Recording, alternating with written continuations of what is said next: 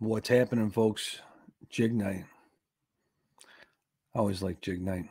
What's going on, everybody? Paladin and House, the rest of the crew starting to show up. What's going on, guys? I'm just waiting on waiting on Jim. So kind of just hang out for a sec here and give you guys Brian Schmidt. What's happening, buddy? Um, so like I just kind kind of give you guys a little update. So if you guys aren't on Instagram, I'm throwing out little teasers right? All kinds of good little teasers. So, a couple little things. Um, so I have a friend that um uh helped me out with some of my new sticker designs. And uh well, I, they're my designs, but anyway, I have stickers coming.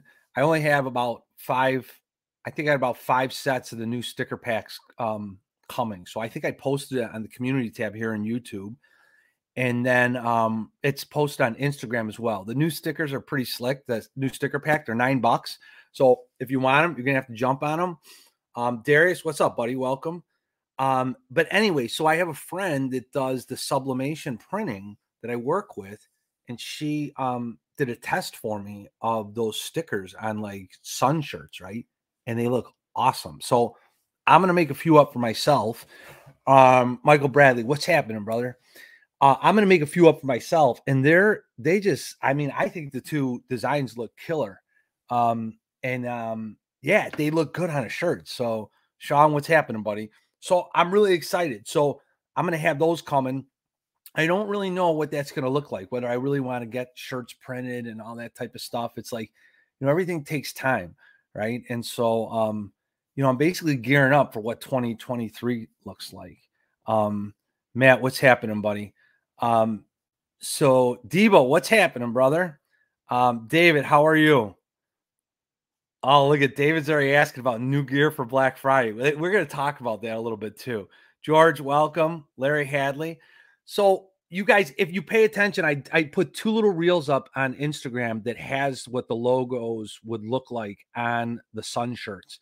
So check them out. You'll see. I also have that sticker pack available for nine bucks. So, anyway, this is kind of this little push towards the end of the year. So, um, Big Jim's coming on tonight. So I just got to double check. I got to make sure Jim didn't send me a message and tell me he's sick. And oh, he says he says I'm here. Where where's he at?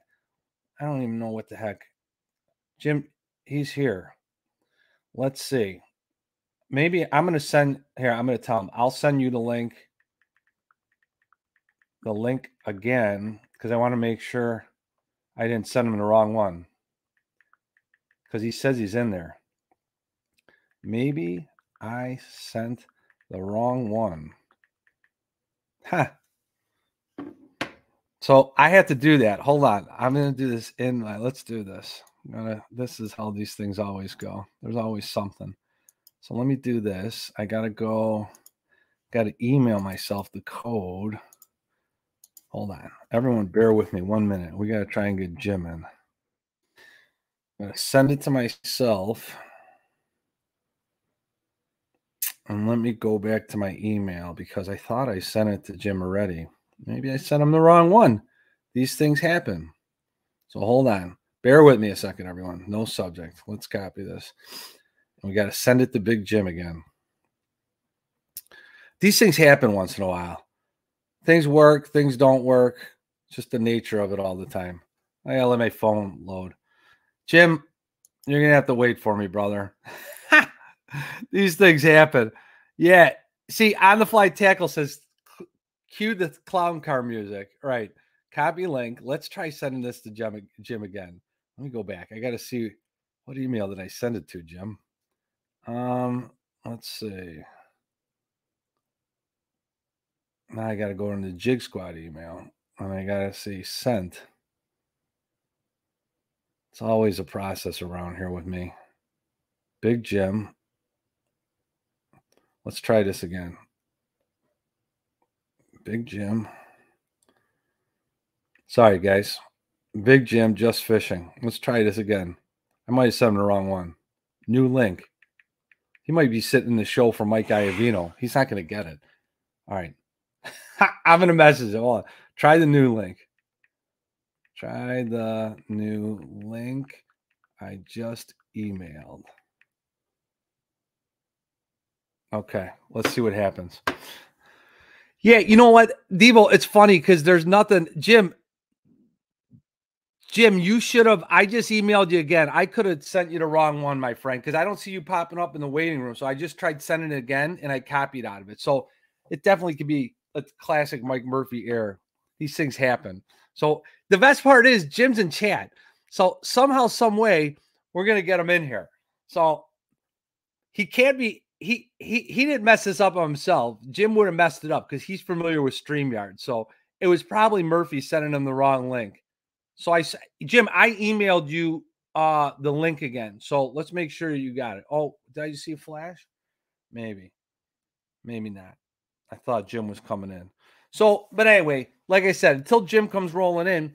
So I got the stickers going. I'm getting ready. Mike Iavino's coming up. Uh, what is it? The 15th, maybe. And then of course I have on the 29th, I'm doing the one year show. So I'm not really I'm not gonna release what that show is gonna look like yet. Um, but I'm going to do a lot of talking, a lot of revealing, a lot of sharing what the year was like, and all that fun stuff. Let's see. Um, yeah, so I'm kind of excited about that. I mean, I'm not really. There you go, new link. Let's see if that works. Jim, Jim can try in the new link to the Just Fishing, Jim. In case you're looking, you got to go in through that link I sent you to the Just Fishing account. Um, so, you know, I'm really excited. It's kind of like there's this weird little thing going on where I'm like, you know, I'm just over 900 uh, people on the Jig Squad uh, YouTube page. And so it's like this, there's this little road to a 1000, which is kind of like a big milestone in this scene, I guess. Right. So I'm doing all I can. Um, we'll see. I don't know what's going to happen, but the goal is to end the year. We're going to talk about what 2023 is going to look like, um, what some of the shows are going to be like. Um, and it's going to be cool. Vince, what's happening, buddy? Yeah, Sean, Jig Squad t-shirts. So if I have them, they're going to be the long sleeve SPF uh sun shirts. So I just I'm working. I have the the last two sticker designs is what I'm I I'm working on right now to see what they look like. So I'm just going to try them out first on two different shirt colors. Gary, I just got a text from Gary. What's happening, buddy? All right, so Big Jim, hey, send him the link. I don't know what happened. So we'll see. Jim, if you if you're still in chat, buddy, I sent you that link to your email again. So double check the just the Jim email. I could send it to um I'm gonna send it to uh tells me I'm here. This is crazy. I don't understand. I don't you know what the thing is, Jim? I Jim's telling me it says he's here, but the funny thing is, I don't see him. That's wild. I don't know why, Jim. I couldn't tell you, brother. It says you're here. Try leaving and then coming back again. Did you click, Jim? Did you click on the new link that I sent uh, via email just a few minutes ago? Because it's not showing up. Usually it shows you're like in the waiting room, and then um, and I don't see you there. That's what I don't understand. So try going in a Jim again, Jim. If you're if you're here, Jim, you would be in the waiting room in StreamYard and you would see me on screen with the chat on the right. So try try again. Try leaving and then go into that new link I sent you to via email. I'm doing two things at once. Let me try and send this to Jim here too. I want see if this works. So now, Jim, you got it in your email and in StreamYard. So let's see what happens. I don't see you, brother. And if you think you're in there, come out of it and then re-enter the room. Because what will happen is you'll appear in the waiting room. So, all right, technical difficulties, folks, which is okay. We we work on these things. Um uh Dark Man, what's happening, buddy? Um, I think I got everyone that came into the room. So, but anyway, these are some of the things that are coming up. What have I been tying or what have I been making? Um, I am trying to mess around with some football jigs. Uh smaller sizes, you know, like everyone's talking about size one, but mostly I've been playing around with an eighth ounce. I've got a one out hook in it, and that maybe that's not small enough for people, but um, that's what I use. And then I have a two out in uh, the quarter, and I'm running a three out in the three eighth. So I'm playing around with that a little bit. Um, and I'm just messing around with some different uh, silicone skirt patterns on the um, no, no, hybrids. Not interested in that right now. I'm gonna try and I'm gonna do a lot of tying this winter, um, but just messing around with some football jigs that I really want to think that I'm gonna use. You know, Omerta, what's happening? Faith Faith says, um, any mic suggestions for podcasts and live streams? You know what? This is what I would say. 3F go eh, I, other people will tell you otherwise this is what i'm going to say but i'm using my wife's microphone i don't know what this thing costs it's a uh it's a um audio technica 2000 i don't know how much these things cost. I would say buy something that costs re- eh, that's inexpensive so you don't need to break the bank. Get started for and you get going and then you kind of learn what you want to do. Um, I personally am going to try and take advice from other people when I buy my own microphone and I can get off my wife's my wife's microphone and I'm I'm truly full in the basement down by the lab. So that's going to be the intention. That's where I want to be, and um, you know I'll see what happens. I'm just checking on emails back and forth with Jim here. See, I have like my regular email box and I have this a Jig Squad email box, which I don't like. I don't like having multiple emails. That's not my style, but that's what I do. Trippy sticks, what's happening? Um, Jeff, what's happening? No, Jeff, you didn't miss anything. I'm just trying to get Jim on.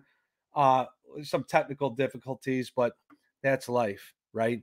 So listen, this is what I want to tell you guys. So one of the things that I'm doing, so uh, the, all the scientists of the YouTube fishing scene talk about, oh, live streams kill your kill your channel and all these.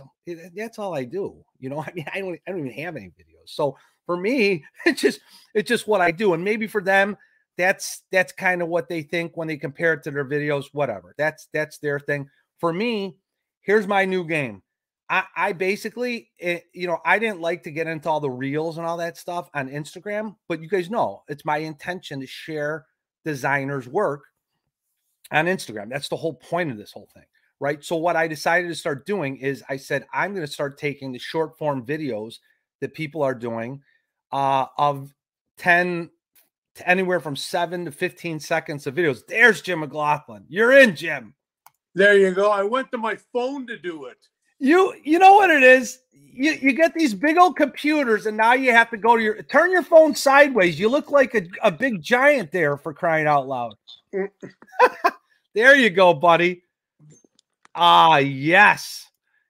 Jim. Hang on for a second. Stupid. Buddy, at least, listen, as long as we hear your voice and we know you're here, I I could have Jim, it could have been a Mike Murphy problem. I could have sent you Mike Iavino's show for weeks from now. I don't know what the hell I did, buddy. Hey, I'll I'll bet dollars to, to donuts it's me. Well, listen, you've been doing this longer than me, my friend. So I'm gonna I'm gonna take the heat on this one.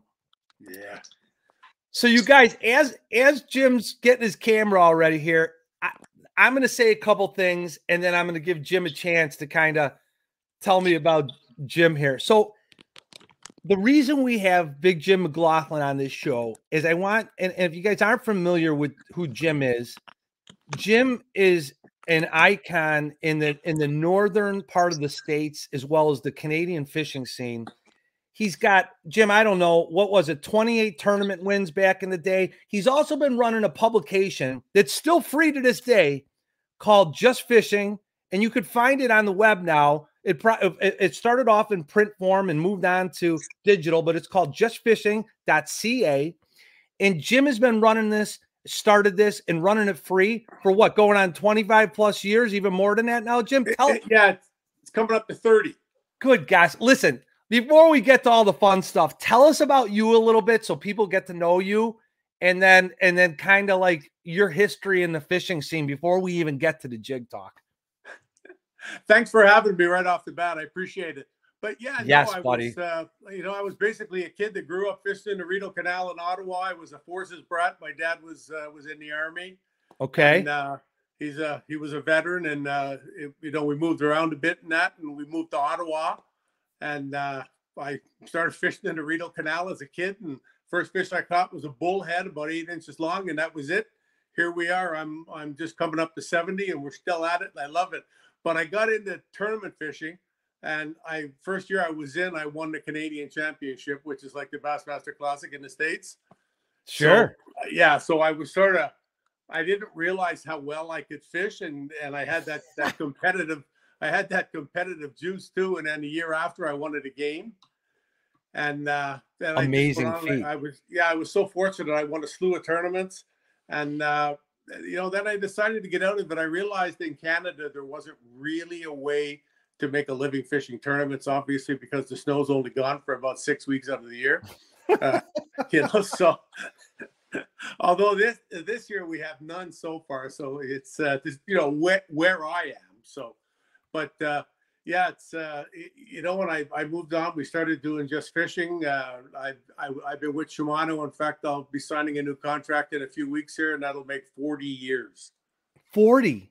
Boy, yeah, four zero. Goodness, buddy. 40 Good years for with you. Shimano. So fishing really became a, uh, it became a lifestyle. Everything I do with it. Like I just got back from uh, emceeing the uh, the Ultimate Ice Fishing Show in Toronto over Yes. the weekend, and uh, I was down there with uh, Dave Chong, who you probably know of, Sure. and uh, he's just headed down to Hartwell to fish uh, in uh, the Bassmaster Team Championship there. That's awesome. In fact, he's leaving in a couple hours from now. Now, now to head down there. But uh, yeah, no, I was at the ice fishing show. I came home Monday or Sunday night, and Monday morning I got up and my head, uh, I was just absolutely dying. I called Dave. He said I got the same thing. So Sure. I'm coming out of it now. I suppose tomorrow I'll be a lot better. But uh, yeah, no, that's what it is. The fishing business. I I used to fish. I guided a lot too in the beginning, in between tournaments and stuff. Sure. But uh, I only did the tournament thing uh, for 10 years and I won 29 major tournaments. So I uh, that's something I, I really look back for. But I, I think I, I most want to be remembered for all the stuff I've done with kids. You know, it's so interesting you say that. So, you guys listen. So, you guys know that I always kind of speak my mind on this show and stuff. And so, well, first of all, that's a whopping number 29 l- large scale uh, tournaments in 10 years is ginormous, right? But you guys know I hold a special place in my heart with the kids stuff because I work in education. But I'm going to tell you something. You guys listen. If you haven't, I threw it up on the screen and the links are all available down below in the show description on YouTube. But Jim, Jim is a character larger than life. And I'm going to tell you something. I have him on the show for all these great things in his personality. But one of the things I appreciate, besides his hair jigs that he makes all the time, that I appreciate about him all the time, and I haven't told him this, is there's two things that he does that I really enjoy watching on his Instagram page, right? And you guys know I'm big on people's story, like where people come from, who they are, how they carry themselves, how they do things.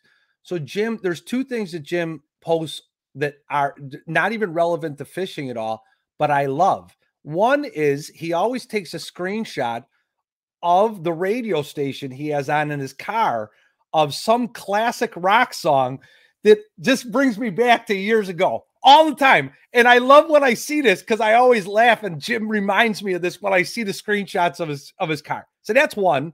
And Jim, the other one is about once a month, Jim will post pictures of him and all the old cats from high school that they he's got a group of about a dozen guys that they all get together once a month and he takes a picture with these guys out to eat, you know, BSing and talking and uh, every last one of them's happy as all get out. And I just thought, you know what?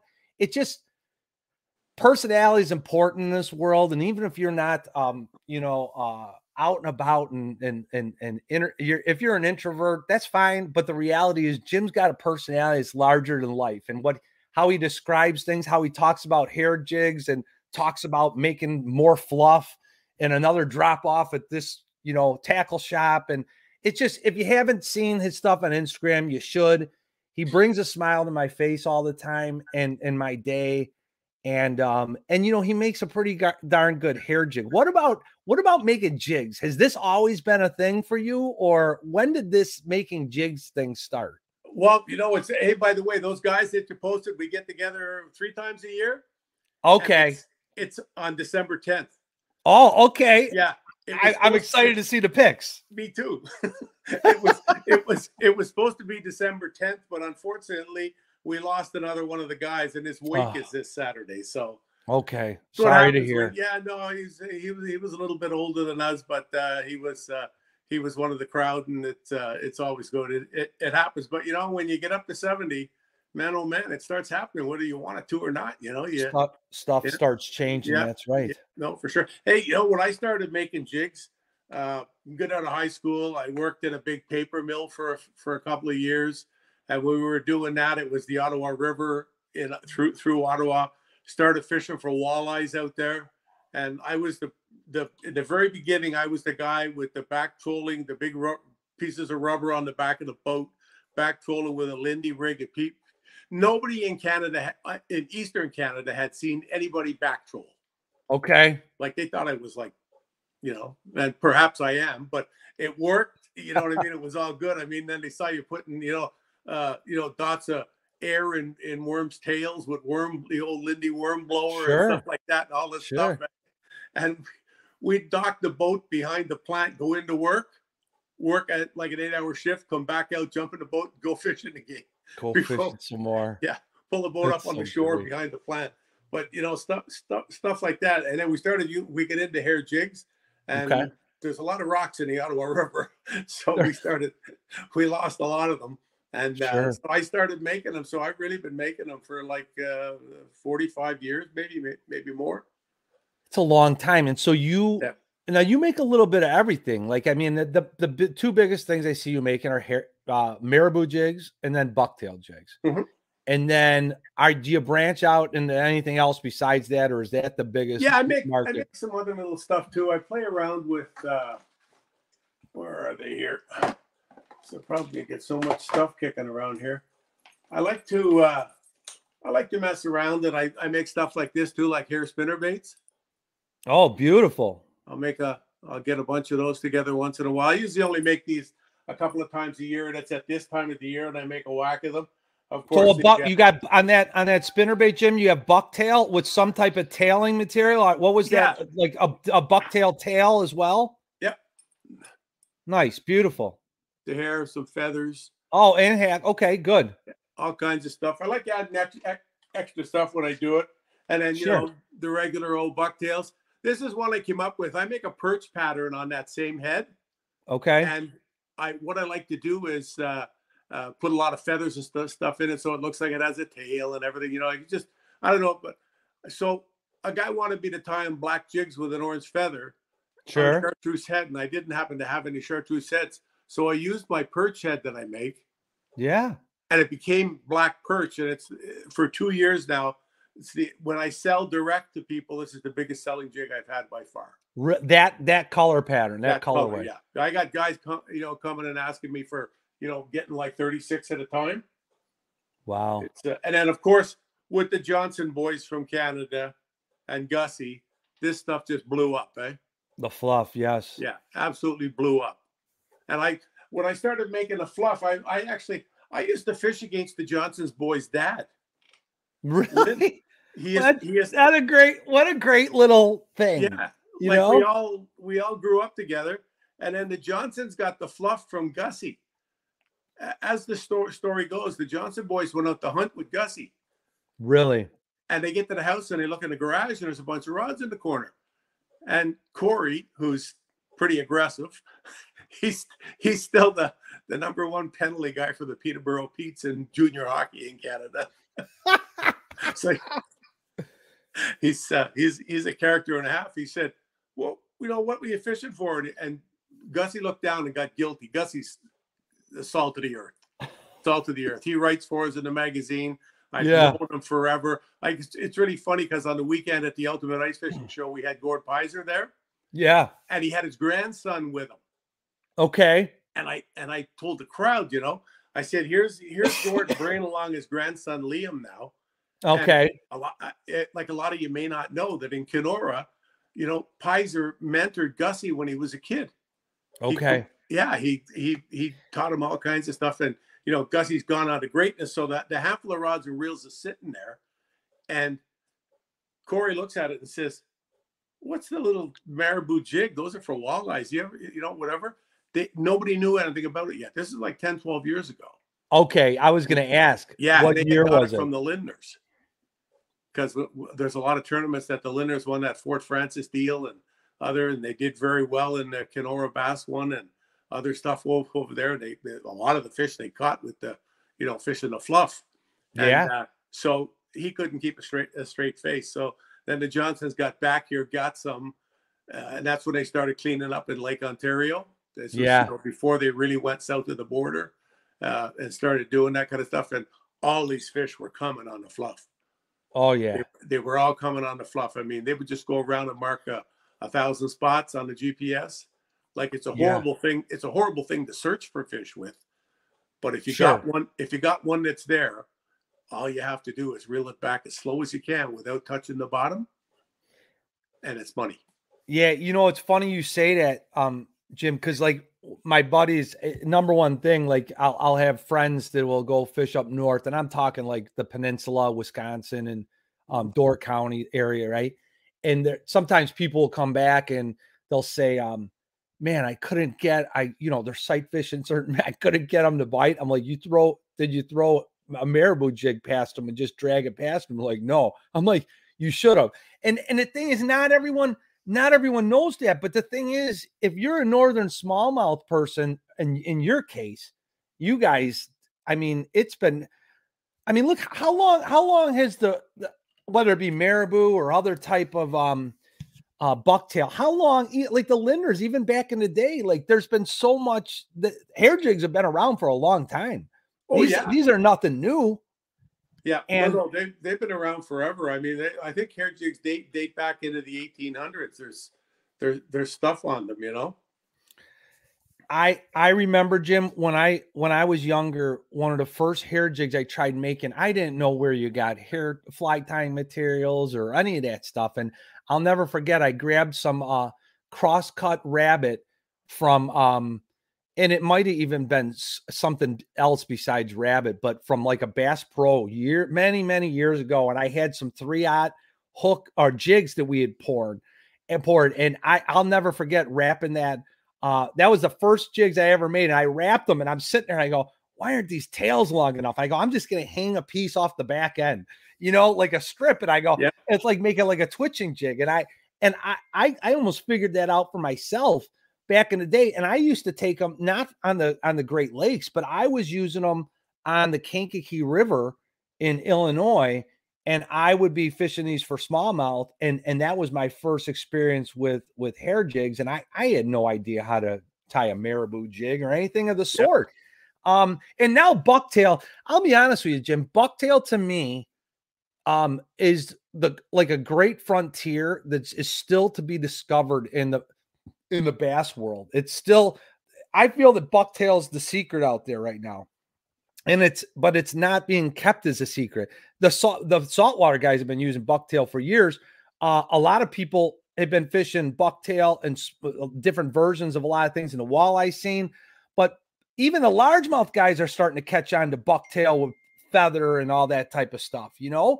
Yeah. And it's just I, I'm fascinated by it. The rockaroo. One of my buddies just sent a message and I called remember it. the- that Caps Rockaroo jigs. that's right. They used The to Caps Rockaroo. Yeah, the back page of Fishing Facts magazine used to have that ad with the jigs. Oh man, Yeah. it's so classic. And Jim, how? Let me ask you a question. How often would you say that you're going on different people's shows to talk about like podcasts? How often are you getting invited on? Well, I do the I do the Canadian Fishing Network here every Monday night. It's Monday night. Okay, Yeah, so this is yeah. something I want to tune into. Yeah. But to me, Jim, I'll be honest with you. There are more people in the states that have to like I was I, I pick certain people for all different kinds of reasons sometimes, but I'm like, you more people needed to know who Jim McLaughlin was, right? And I just I just think you have all these stories and history and like more people need to hear it. And I I'm really happy you were um you said you'd come on tonight. Oh, yeah, I I, per- I like I like your bucktails the best. I'm gonna be honest with you. With the banana on the banana jig, Yeah, that's what I was showing you there. it's absolutely beautiful. Yeah, So- so, something else we've been making too. I I started making was I'm pretty good bu- buddies with Pete Bosselman, who ties most of the dads and blade blade baits, Okay. and I started making these great big musky jigs. Oh, look at that. You can see how big they are, and hang a bunch of feathers out the back and whatever else. And that's a that's an eight aught VMC hook in there. There's Wow. One that, there's one that's not tied. You can see the size of it. Nice. So I started doing loading that up, and that's got like about that's got honestly, if you were buying the small packs of uh, marabou, it's got a, a pack and a half on it or something. Like there's a lot of it on there.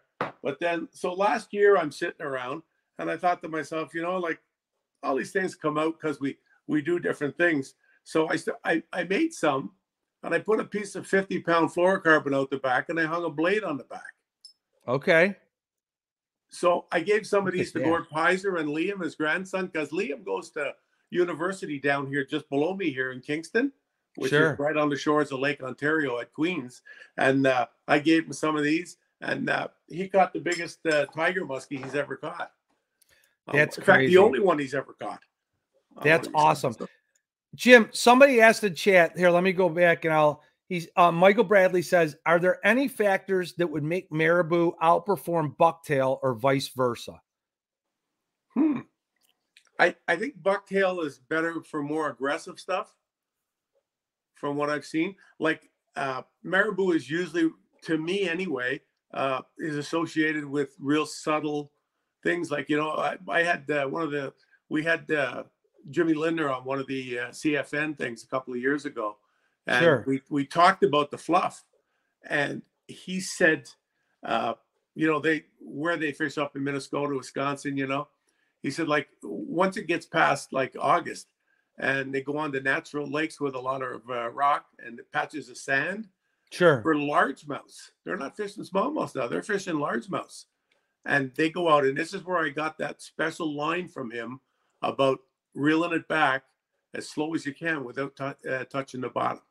Mm-hmm. That's why a lot of guys usually like uh, 330 seconds. You right. Know, most of the guys want eights because they have a hard time casting them. But uh, there's certain rods out there. I know, like I'm with Shimano. Loomis has a uh, the NRX, the 901. Yep. Uh, you know, five pound Power Pro and a six six or eight pound fluorocarbon leader. And sure. you can, you can chuck that thing a mile. And then once the fish gets on, of course, the rod loads up almost like a steelhead rod. So you know, as long as it goes in their mouth with that little number one or two Gamakatsu 604. Like, mm-hmm. with, with, with, yeah, when you look at the hooks, where did it go? When you look how small the hooks are in these things, like, I mean, they're teeny. There, there's not much of them at all. And that, you know, people say, oh, I need a bigger hook. I catch big smallmouths. I said, well, if the Johnstons get by with that, maybe you can too. you know what I mean? yeah, for me, Jim, it that's been a very I like I said, I just try I try and be honest about my comments. I've had a very difficult time going all the way down to a size one for my marabou jigs. And I I made some last year. Um, and I'm gonna try and make more this winter to use again next spring. But the thing is, it's funny just because that that's not what I would always use. I do like a one on, um, but I am trying to go down more to a one. And I'll be honest, why? The reason I give it validity is that I realized that I go up north and I fish and like my my you know I, I said I work in education so the uh, when we get out of school I go with the guys from school uh, a group of teachers. We go up to Door County last year we went to Mille Lacs. This year we're going up to Door County again um, but I, I I realized that when I'm in that type of water and those environments I have to have that those types of um sizes, you know. So I still like my one aughts for like rivers and drifting current and stuff like that. How about this one, Jim? Have you ever heard of this stork stork marabou? I don't even know uh, what that yeah, is. yeah, I know the stork marabou. The stuff I use is turkey mar- uh, marabou. Okay. Yeah. In fact, I just I just got three three pounds in here from California the other day. Yes, three pounds. Three pounds. Here's a three pound box of marabou. I I get my white bucktail in boxes like that. I'm not. I, I shouldn't be telling people all these things, but I well, I, don't I get. You can see behind me the closet here, all the boxes. Oh gosh, that's that's all the feathers and stuff. Like this is a hobby that that got out of control. Right? It's like it's, you know, it's um, pretty cool. Uh, yeah, it's awesome, Jim. I mean, yeah. what do you like? What do you like to make the most? If you're if you get a chance to fish a hair jig, are you are you what do you like what or what do you like to make the most? You like you like making bucktails? Yeah, I like, like making, making bucktail because that's primarily up up here. Vast majority of the bucktails I make, I would say probably 80% of them go to the Kawartha Lakes, which is a series of lakes just north of Toronto. Okay. Uh, there's there's there's do- dozens of lakes and little rivers that all connect together. And uh, you could do it in the Bay of Quinte too. You can do it anywhere where there's wall, wall, walleyes and cabbage or milfoil, and Okay. they rip jig. And I'm not talking Yes. about snap and I'm talking about rip jig. You're you're Mm-hmm. you're casting, you're reaching out as far as you can, and you're ripping that jig five six feet through through the weed. And by the time you catch up to the line, when you rip it again, the fish has got it. Wow. Like it's it's it's a completely different thing. A lot of people don't realize what it is. And I got this from some uh, some guys that fish the Kawarthas and they won the Canada U.S. walleye tournament so many times, so so many times doing that. It's uh it's pretty amazing when when that jig blows through that weed. yeah. That's like that's the reason having the eye come out the front. Mm-hmm. Yeah, you can. You, and when that jig blows through, you know, it's just uh it's it's just incredible. It's uh the way it works. Okay, you just made a great point, and I think this is one thing that I want to make sure we touch on. so, if you notice what Jim, first of all, Jim says a lot of things. I keep trying to listen to all of it because it's all good points. But he said when the eye comes out of the front of the jig. All right, so Jim, talk about this a little bit more of the difference between a uh, a more forward-facing eye as opposed to a a vertical eye. Like let, let me give you an example, guys. A vertical eye would be like a normal 90 degree ball head jig, straight up, or on the ultra minnow mold, is an example, would be a just a vertical eye. But there's also, if you have like a, I don't know what percentage to call it, a 60 degree hook, Yep. and you're using it, it, it's, it's called a weight forward jig, right? And there's lots of different types of weight forward jigs. But what it does is it changes how that pulls through the water when you're fishing it. But Jim, talk about that a little bit. Yeah, so when the eye comes out the front, like you see, if you have a jig head like this, this that's that uh, the herring head. Yes, good example. I've been tying the same pattern on. When you're ripping it through the weeds, the weed can get caught in front of the eye across the front here when it rips through, and you'll get weed and you know bit algae and moss and crap gets caught across that. Even if you jerk it really, really hard. And another thing that I've learned with this is that uh, not only is it important to have it up in the front like that, uh, it, it just comes through the weed easier when it's there. It doesn't Sure. have to break as much weed. But if you jerk it hard enough and the weed is healthy, it just breaks the weed. And if you're coming in with weed, you should probably maybe shift around a bit. Try to find weed that's a little greener, a little crispier, and it breaks easier because then it's really healthy, more oxygen. It's uh, it's it's just uh, it's just something that really really works. I've I've seen so I- mean you go to a walleye tournament in the Kawarthas and you see guys and they're they're up at the front and, and they're like this. They're uh, like like they're looking for the milfoil with a little bit of red on the top Yeah. because it's flowering and it's really healthy.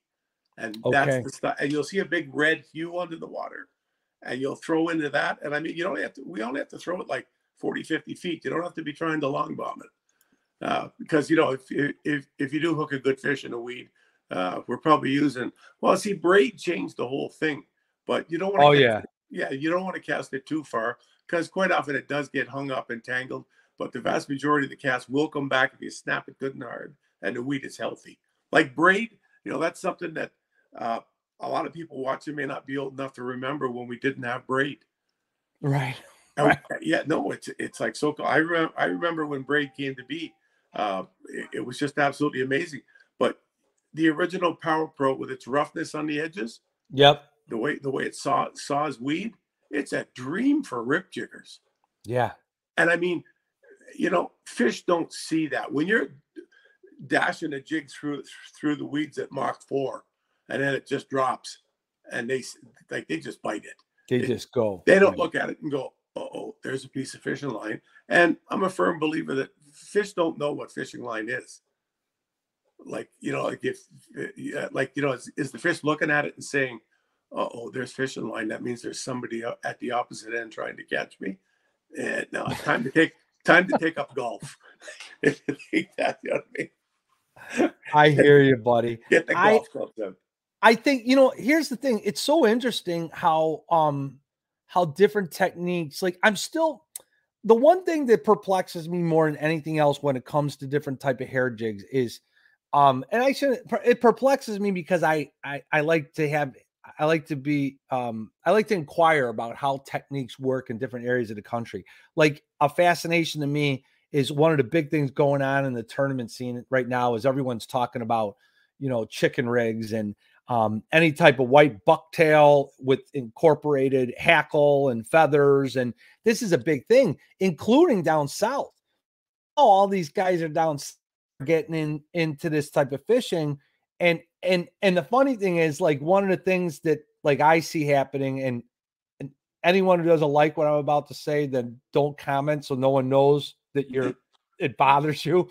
But now now now it's kind of like people that are trying to throw finesse bucktail type of presentations or things like bear and other things like that um for smallmouth. It's like all of it works. All yep. of it works and and it's and and there's a time and a place for it. And the thing is people also have to remember forage is important. What forage are you trying to replicate right and there's a lot of different things to replicate a craw there's a lot of different techniques that you can use that are going to replicate a bait fish and like you know a lot of people will talk about like marabou and say you got to cast that marabou out have it just off the bottom and just ba- barely above the bottom and slowly retrieving it. Well, I, that technique works, but I got to tell you, I have slipped current and eddies on a river, casting marabou, you know, yo-yoing it along and, and yep. mending the line. Like it, there's more. Guys, the point I'm making, guys, is the technique that everyone tells you works for how things are supposed to be done. There's 10 other ways to do it, right? Yeah, it just, oh, 100 yeah, 100%. And that goes for making jigs too. Be willing to experiment with different things, you know, and and we all like to imitation is the greatest form of of flattery, right? And we all want to replicate things and but at the end of the day, I'm convinced that guys that throw flies, half the flies they throw, there's 10 other flies that you could throw that'll work just as well. Because when it when it's in the water, if it's replicating a certain type of bait fish or a sardine or whatever the hell it is in saltwater, you know, you're gonna you're gonna uh, create a strike based off of a reaction of it seeing it swim through the water. So I just think that colors look different in the water. I, I really like that perch head that you have with that black and black and orange with that yeah. with the, what is it like green and yellow head? Show that again. Let me get my eyes on that. Yeah, it's got a little and I spray all these with spray cans. Believe that, eh? Rattle cans, huh? Yeah. It's the only thing I have guys say you don't do do that with cans. I tell them put 50 bucks on the table, come on out to the garage. Do you really? Yeah. Jim, let me ask you a question. Are you pouring anymore or you're getting your jigs done? No, I'm I'm right away. In fact, I was talking to the guy that pours for me here the other day. Mm-hmm. And uh, he's he's getting older. He's got something that's what we're talking about. We're all getting old he's got something wrong with his hands. Yeah. And uh, some days his hands don't work. So, you know, you need a little bit of dexterity to pour jigs. Yeah. And, yeah. You know, he's not doing it much anymore. But no, it's uh man, oh man, it's uh I remember when I was young and wanted to be in the fishing business and was trying, was guiding and fishing yeah. the local club tournaments and stuff and doing well. And uh, you know, there, there was times where you know, I'd buy 5,000 hooks and pour 5,000 jig heads and go around and sell them to pay the mortgage or the rent at the time. You know, wow, three little kids, and uh, I never, I never gave up on being in fishing. I just absolutely loved it, and uh, I, I've managed to give so much back to it. You know, I've managed. Hey, you know Dave Mercer? Yeah. When he was 12 years old, I took him fishing. That's wild. Yeah. I think that's another thing too, Jim. I don't think everyone realizes the um look you're how far the Jim big Jim experience is gone in the fishing industry and your connections of who you've had interactions with and relationships with and your experience in this industry. And um, I mean, I that's why I said I'm like, I really want to give, I really want to let this story be told and people that hear this other side of you and see some of your passion and excitement for making jigs. I mean, it's all I mean, it's all amazing stuff. Like what tell me tell me what the plan is for 2023 for you. What are you hoping to do uh next year? Anything different or just keep on well, keeping I, on? Yeah, like you know, everything's been so shut down up here. It was at one point with this COVID thing. Sure. And you know, I guess I guess it sort of had to be. I lost a few good friends to it, like several friends. Okay. We're a little bit older, you know, they got it and they're not there. And you know, regardless of how you feel about anything about it, uh, when you lose friends, it changes the whole thing. It sure And, uh, does. You know, people. I, I have a buddy of mine. His mom and dad lived on opposite sides of Canada. They died six six months apart, and his sister, who was just a little young, young younger than him, lived in Winnipeg. Uh, she's a long distance runner, a marathon runner. She got it, and it killed her in five days. Wow. You know, this was all back in the beginning, so now he's stuck with no fa- family because of it. But I mean, uh, it's you know, it's all getting to be a game. We're getting more, more, uh, more out there. I mean, that that killed my uh, my income with no shows, Sure. no trade trade shows, and, and stuff and stuff like that. No no promotions in the store. Well, look, we had to put Just Fishing to be uh, you know uh, di- digital only Yeah. because I mean, what are you going to do? Phone up a guy, you know, phone up a company. I uh, phone up Jim Van Van Ren at uh, you know X Zone and say, Zone, I, yeah. I need your ad. Uh, we're going to print twenty five thousand copies. Where are you going to distribute them? Well, I, I I don't know yet. you know, Right. I I like I spent all those years developing a network to have the Sure. papers in stores and places, you know, and uh, and it all changed. But uh, I'm also working on my health a good bit. I'm I'm really lucky. I have a great heart. I'm a big guy. I'm, I'm six foot four, three thirty. Uh, I used to be a lot heavier. I used to be over 400, and a few Mhm. years ago, I I took it well upon myself to get. I lost 110 pounds, and then in COVID, Great. yeah, in COVID, it creep. I get down to like uh, 290, 295, and and I should probably at 275. I'm skinny. I, I'm pretty big, and it's uh, uh, you know some of the weight creep back on. So I in the last six weeks here, I took a real interest in my life again and the way I eat and, and what I do. I got back in the gym again.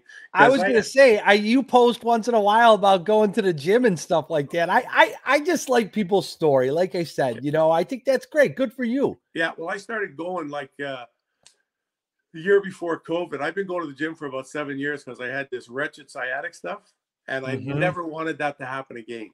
And I was lucky. I get in with a guy that was a trainer. Uh, well, in fact, he was a soft tissue guy for the Detroit Pistons. Okay, It's something that he knows the body, sure. and and he helped me. He helped me get get through it with the help of a of a really good uh, top notch chiropractor. And I got myself ready. I said, it's never coming back again. So I've been going to the gym for seven years. That's great, and, Jim. Yeah, and I get into a powerlifting gym with a buddy of mine. It's so great. I love this. Like when I walk in the door, I mean, these guys are all animals. Like they're guys. I watched the guy deadlift 680 pounds. you know, when, when you stand in front of somebody and watch them grab a bar, and the bar is bending for three seconds before it comes off the ground. That's You know? hilarious. I'm just I'm just sitting in a chair there shaking my head to look around. And here I am, the, the token old guy. These guys are all 25 to 35 years old, you know. They're all young younger guys and it's the, their lifestyle. And they were also eager to help me after I lost all the weight. And they they had me up. I was deadlifting 350 when COVID hit. Really. So I, I I was kind of impressed with that. But they used to bug me though because apparently I have a perfect body for it. I have short little legs, and I have arms like an orangutan. so if you want to be a deadlifter, you don't have as far to come up because your legs are short. That's so great. Get down as far because your arms are long.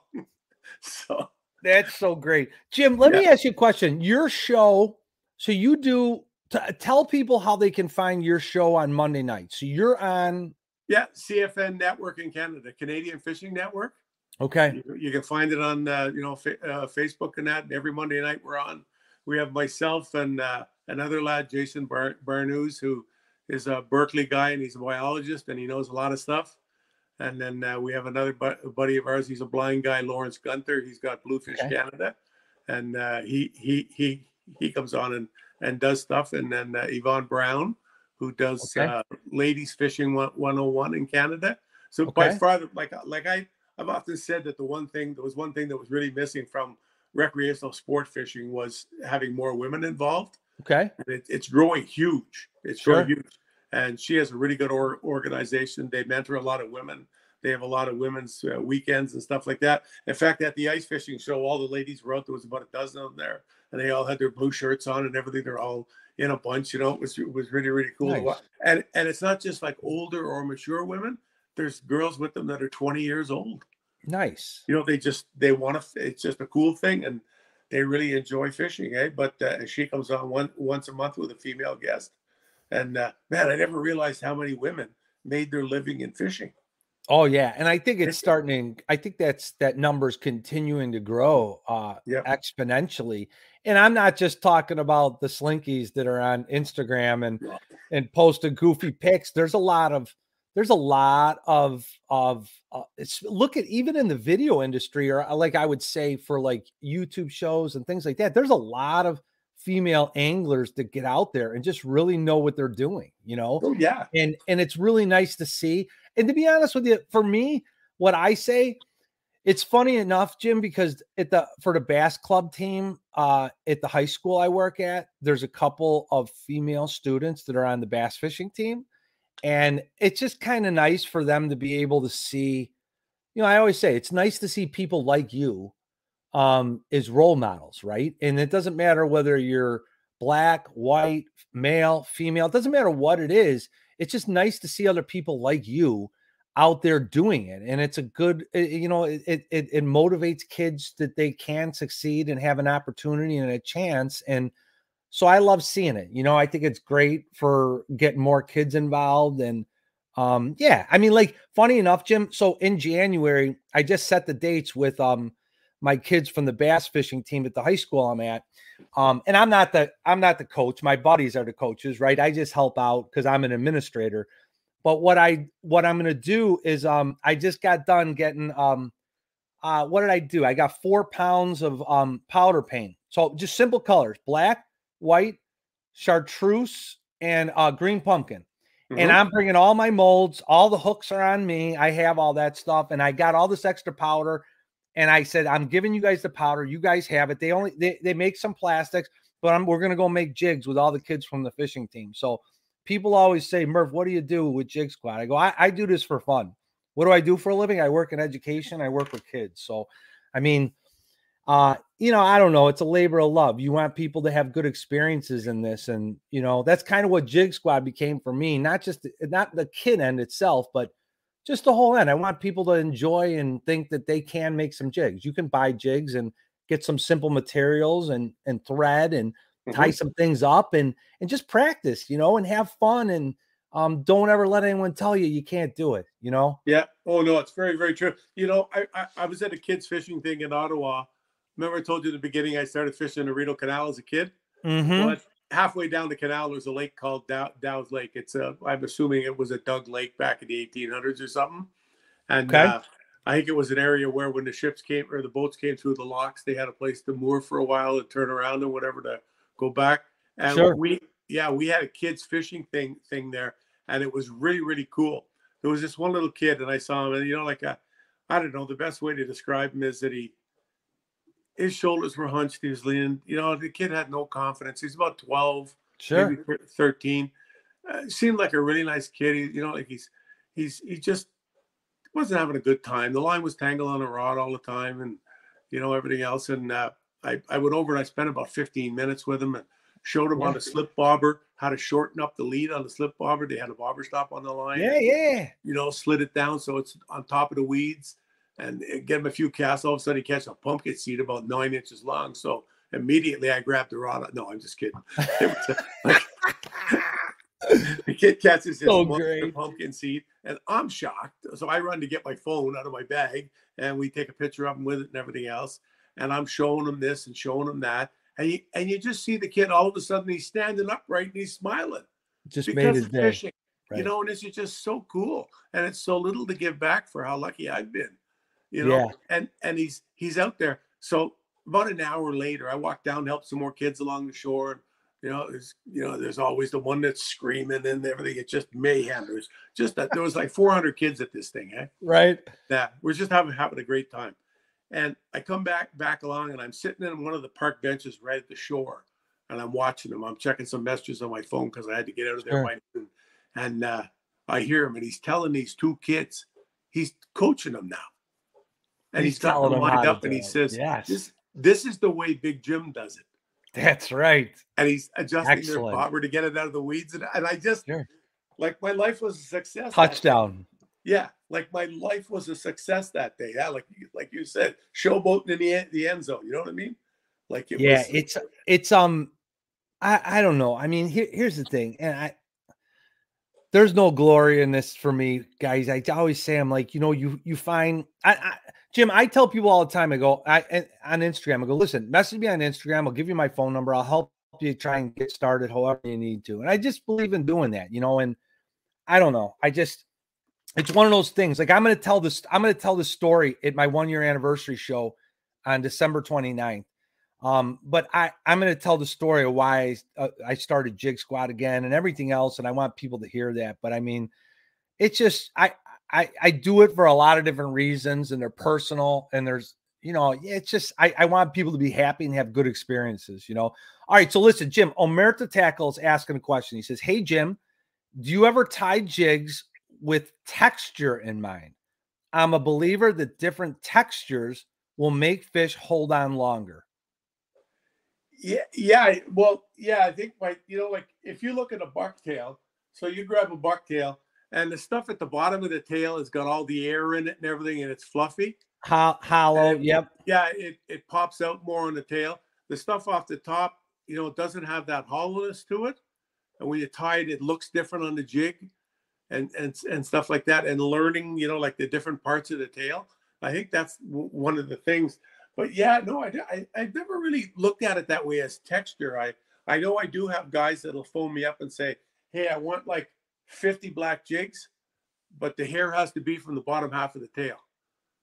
Really? Yeah, they want it to be that stuff that that really pop, pop pops up. You know, when you tie it, it just sort of it's just going to flare because it's a yeah. little more hollow compared yeah. to the the mid so and tip section yeah. of the bucktail. When, when, the thread cuts into it, it flares. It's going to flare, correct? Yeah, and and and they and they like that. But then again, I've had guys that that want you to tie them super sparse. They want three or four colors in it, and they want it really sparse. Like they probably want for three or four colors. And you know from tying yourself, Mike, it's, yeah, it, it's hard to keep the amount of hair down on a jig if yes. you're going to try to add the three or four colors. Yeah, and that's a lot more work, eh? And like yes. I mean, I I look at some of the things that these some of these guys tie. There's one guy on there, uh, John's jigs Oh yeah, yeah, yeah. He's, he's the king. Like all, all hail, all hail the king. They should have the the four big brawny guys carrying in the, the thing like they do in the Cleopatra movies, and have him with a tying vice making something like that. John stuff, If you want he's a he's a great guy. Oh, he's a he's a great guy. Yeah, up the yin yang. He's got little bits of rubber. He's got that hobby hair stuff. I think he's got marabou feathers, things I don't even know what they are, and I've been doing this forever. I, I I have a buddy. I have a buddy that he he when he and he loves John's jigs, right? And he he he what describes it to me. He goes, sometimes I wonder when I see his jigs, I say, What were you smoking? I always laugh because he's always got some crazy creative hybrid jig. He's got one. He's got one jig that I featured on my, on the Jig Squad Instagram page one day. That was like um, it was like a bluegill or some type of sunfish representation with all the like the the blue uh, lined threadings that you would see on a bright lit up panfish. And he has a hair jig like that where he used the UV like light blue um uh, it was pro- I don't know if he used Loon, the UV, the colored um epoxy or or UV, and it it just looks so cool. He's got so many great jigs. It just reminds you that think outside the box and be willing to try different things. Some oh, super yeah. cool stuff. No offense or bust, but it, it's absolutely absolutely amazing. And you know, back to the original question about texture. Uh, yeah. Uh, I'm I'm sure at times it can make a difference. Oh yeah. I really believe that. You know, there's uh, it's like you said about uh, you know, there's there's ten more things that you could catch them with because everybody, you know, is this, yeah, using the same thing. Like I know you can make any lure the best lure in the lake if you want. If you send hundred guys out to fish, and you give 95 five of them a white spinner bait, and you give five whatever they want to use. Mm-hmm. Well, what's what's going to be the best lure in that lake? Oh man, it's a white spinner bait. Everybody catches them on right. that because it's all they're using. Right. You know, and right. I, I think it's a lot of things like that. I, uh, I know since I've learned more about fishing since I got into doing tournaments years ago. Since you got out of doing tournaments, because I, you're I not forced to do what you know you have to do mm-hmm. and should be doing. I I play around now because you don't. It's not the same. You don't have to catch fish. Right. That's a great comment. I think, some, I think sometimes when you can just mess about, I sometimes get off on things and I realize it's it's lunch and I've caught two two fish. What the heck am I doing? And then you right. go catch a bunch of fish. You know what I'm saying? But right. sometimes it's like noon and you're sitting in a boat, your arms are sore because you're doing something that that you do. Right. I like to brown bag it. Eh? I have days where I go in the boat, throw a half a dozen rods in the boat, and I have a bag of stuff or a little box, little box that something yeah. came, and I have a few things in it I've never used, and yeah. that's my joy. You know, it's yeah. funny because I um I go through stages with what I think about uh like jig design and you know I I will say this I love jig design for the creative end and what it allows me to create because I think that everyone should create their style and, and I do think people develop styles in time and sometimes they don't even have sometimes not having a style is a style itself right? Um but I think having a style is important because it gives me a chance for myself once in a while to take a break. I know that when I started making jigs, I didn't make skirted jigs. I just poured lead and we would use plastics, grubs, and tubes. That's what we yep. used, right? And then it it moved on to, and then if I was fishing largemouth, we were throwing Texas rigged worms with a zoom power worm or, or zoom a zoom worm, a U tail, or a power bait worm. But then I start moving on. I start making uh, skirted jigs. Well, I made skirted jigs for a, before I even threw them a lot, and I was making them because I had a friend that was making them, and then it moved on from there. And then I started stuff, and I just I love the end of it where I don't even have to be fishing to enjoy jigs, right? But I I like creating things, and I'm like in this new groove where I want to see how simple I can get back to in terms of some of my jig crafting this winter and I want to see what that looks like. Like I want to make the stuff that I really want to make. Um, I want to make the stuff that I really want to use, and and I don't want it to be the rule of what everyone else is using. Yep. Well, I don't know, know what. When I was talking in, in the beginning and I showed you the spinner baits, yeah, that's what that that is for me. If if I make 200, I have a couple of shops in Toronto that will take all these I can make because they they you know like they sell every, every year but they might yep. get 200 from me and there'll be 200 that look completely different. Yeah. I just sit here and I just, you got a box of hair, you got a bunch of feathers, a spool of thread, and you just knock off all different stuff, different tinsel, you know, three pieces of tinsel. Does six look better? No, oh, three looks better. You know, and I play around with stuff like that. And uh, yeah. that's when I really learn a lot of the things that I, that I like to do. It's, it's um, like, it's like a hobby.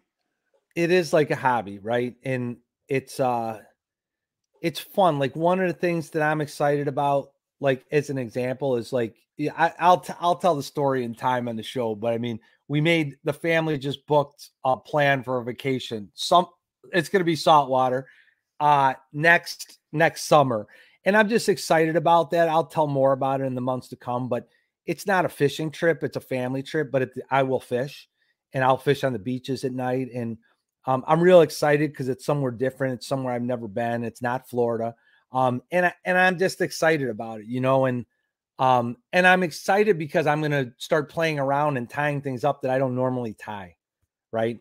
And it's just something new, right? So I'm gonna tie more shrimp patterns. I'm gonna tie more uh, sardine style things, and um, I'm gonna mess around with some true straight up saltwater bucktails that I want to make, and so I'm kind of I'm excited, you know, and I think that's the thing. You got to find things in this game that excite you, and and it can't just be collecting everything. Some we all get we all love tackle. Don't get me wrong, but you got to find something that um occupies your time too, and you appreciate. Yep. And I don't know. I just find surround yourself guys with people that energize you you know and like i said check out you got to check out jim on instagram because he posts some fun cool stuff his comments on things he's lighthearted he just says funny stuff. I appreciate him.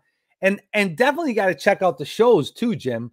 I think uh, more people need to get on this, and we can we could get on that website and view those shows, right? We, it's not on the cable network, is it? Uh, the CFN. Yeah, is that what it is? Is no, it it's just on fa- on Facebook. Yeah, On Facebook. Network. Yep. great? Yeah, I kind of want to check it out. And you know, the other thing is too, Jim. I want to try and get you back uh in the spring, maybe towards the end of the winter sometime, and chat a little bit more. Would you be good with Oh, something I'd, like that? I'd be awesome with that. Yeah, and also I started up a YouTube channel. Oh, you did. Yeah, I'm a I'm a I'm a, a tech nut. Like I mean, not crazy. Like I can't do anything. Uh, Okay. And I have a buddy, the the limestone angler in Kingston here, right on the shores of Lake Ontario. okay. And uh, he's a kayak freak, and he's becoming a really good fisherman. But he's got the ability to put these these things together. Nice. and uh, he's done a couple. We did it like that's what I was telling you about going to the gym. I've got a, I've I've developed a, something in my spine, and they're telling me it's a stenosis, which is sort of like having rust in your spine. okay. It's just it's just like old age. It's all all it is. It's got nothing to do with anything else. There's no disease. There's you know it, it didn't get hurt. It's it's nothing like that. It's just age. And uh, first one we did was called lawn chair bassing because you see all my posts off the do- out the back. Yes. I mean, I've had nights. Uh, I've had nights out the back here where I've I had a guy. I, I went out there one one night, and it was like the second year we were here in the spring. And I go down and I got a jig. I got a nice uh, jig from uh, Brendan Nags. That's the perfect jig. okay. And, uh, I go down there and I look at it. I put my little Jackall darts hog on the back, and I'm looking at it like you know, like it's burnt. I'm sitting down there and I'm putting it in my hand and going, "Oh, hot, hot," you know. And I throw it in the lily pads, and I catch a six and a half. This is like this is at the town dock. I live across from the town dock. I'm the next person, and I get that. I get a couple of photos, you know, just hold the fish and a selfie with it. Throw it back Yep. in. Throw it back in the want to get a five and a half Oh, beautiful. in the next in the next 20 minutes i proceeded to catch six fish one one was a dink but the five fish would have been close to 20 pounds so Oh my i posted a pic, pictures of the fish and i'm sitting there and a guy from the Barrie bassmasters up on uh, lake simcoe yeah. Phones me. He says to me what are you doing out there? You're killing me. I said what do you mean? He says do me a favor. I said what? He says please tell me you didn't catch those fish sitting in a lawn chair. I said i'd be lying if i didn't. So he's he had fished the tournament there the week before here the Okay. week before four hour drive and weighed 12 pounds That's awesome. and it usually Hilarious. takes it around 20 to win on this lake for five fish Okay. but it was uh, it was absolute it was so funny to Poetic. say that eh but uh, That's yeah so no great. I, I i'd love to come back I, I you know i got there's always lots of stuff to chat about and Yeah, Jim, I'm gonna make sure that I add a link to the you. I don't think I put that. I don't think I put that down there. If I didn't, I'm going to put it down there, um, in the show description for anyone looking at this afterward. Um, I'm gonna make sure it's in there. I, buddy, I appreciate having you on. I think, uh, what you've done for this fishing industry has been extraordinary, and I think that more people should be looking to try and get you on to allow you to tell your story so people understand all that you've done for fishing and um you're a personable person. You speak well, and I just think you're good peeps, buddy. And you make one hell of a jig.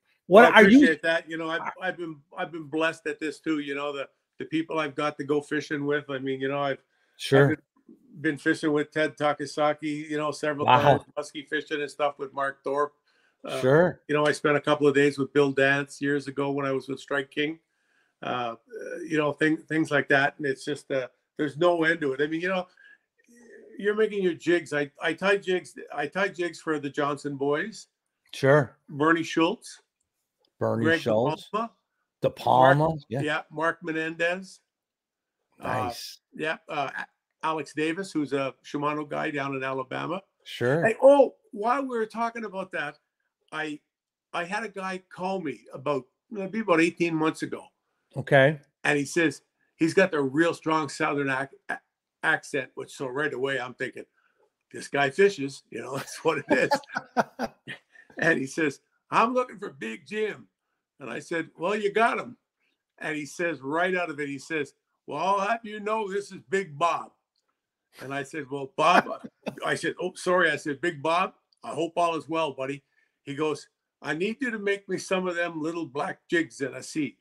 And I said, Are you going to do some smallmouth fishing? He says, Hell no. He says, I'm catching bad and largemouths with them when it's the only thing that they'll eat. great story. You know, bro, a Southern he, boy he, too. He bought 36 from me, and he wanted them to be the lightest I could make them. So I made them for. I mean, the lightest I had at the time was six sixteenths that were painted. Yeah, yeah. And I I flogged them down to him, and he sent me a couple of messages. I, he sent me pictures of largemouths. Uh, I I haven't seen a real dinger on them, but I've seen lots of fish close to 10. Wow. So you know, and he has no problem with the hooks. No problem with the hooks. Those little number one or two Gamakatsu. You, you Canada boys with those Gamakatsu 604 size well, ones. you got to remember, eh? They, you all love that, them. It's a steelhead hook. You ever watch a 20 pound steelhead go in a creek? Yeah, crazy. Berserk. No largemouth or smallmouth is is, is going to ever beat a steelhead in the tug of war. You know, that's so wild. That's awesome, buddy. Now, Jim, if people um want to, uh, do you sell to the general public? Jigs? Yeah, so it, it, can take a while sometimes because it depends what I have in that, and you know, okay. a lot of times I I have some buddies that do some painting for me, and they do. I can't always, uh, you know, replace if they want more. I can't always give you the same thing and stuff like that. Okay. You know, like I say, it's uh, I don't pour and paint anymore. The only thing I pour or paint is a lot of the black ones and uh, a lot of uh, the, that perch, the the perch pattern. If people want to get a hold of you, they can message you on Instagram. Yeah, be happy. Okay. Do the do the best I can with that with everybody. Well, you guys, that's been Big Jim McLaughlin, and this has been Jigsquad. So I, I, Jim, stay in chat after I, I end this broadcast. We'll I talk will. for a few more minutes. But you guys, listen, uh, one more show for the two more shows for the year. We got Mike Iavino coming up in two weeks. He's a he's a guide and a fisherman out in the East Coast, Candlewood Lake. He makes a lot of things with bear and some other hair type of jigs. So I'm excited to have Mike on. And then we do the one year anniversary show on the 29th. So we're getting close to a thousand guys. So pass along, hit the subscribe button if you're not subscribed and watching the show. I appreciate you all. We're out. I'll see you in two weeks, folks. Thanks, guys. Be safe. All right. Stay in chat, Jim.